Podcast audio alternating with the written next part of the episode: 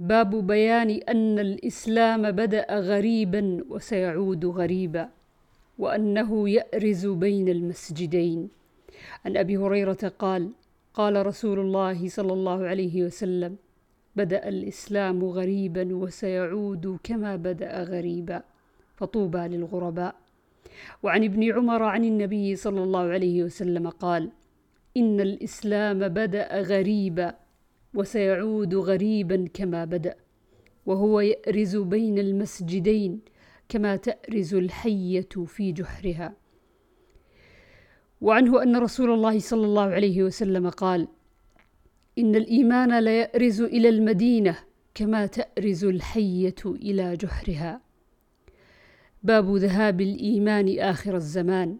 عن أنس أن رسول الله صلى الله عليه وسلم قال لا تقوم الساعة حتى لا يقال حتى لا يقال في الأرض الله الله. وفي رواية لا تقوم الساعة حلا أحد يقول الله الله. باب جواز الاستسرار بالإيمان للخائف. عن حذيفة قال كنا مع رسول الله صلى الله عليه وسلم. فقال أحصوا لي كم يلفظ الإسلام. قال فقلنا يا رسول الله أتخاف علينا ونحن ما بين الستمائة إلى السبعمائة؟ قال إنكم لا تدرون لعلكم أن تبتلوا. قال فابتلينا حتى جعل الرجل منا لا يصلي إلا سرا. باب تألف قلب من يخاف من يخاف على إيمانه لضعفه والنهي عن القطع بالإيمان من غير دليل قاطع. عن عامر بن سعد عن أبيه قال قسم رسول الله صلى الله عليه وسلم قسما. فقلت يا رسول الله أعط فلانا فإنه مؤمن. فقال النبي صلى الله عليه وسلم أو مسلم أقولها ثلاثة.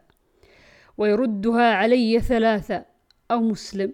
ثم قال إني لأعطي الرجل وغيره أحب إلي منه مخافة أن يكبه الله في النار. وعن عامر بن سعد بن أبي وقاص عن أبيه سعد أن رسول الله صلى الله عليه وسلم أعطى رهطا وسعد جالس فيهم. قال سعد فترك رسول الله صلى الله عليه وسلم منهم من لم يعطه وهو أعجبهم إلي.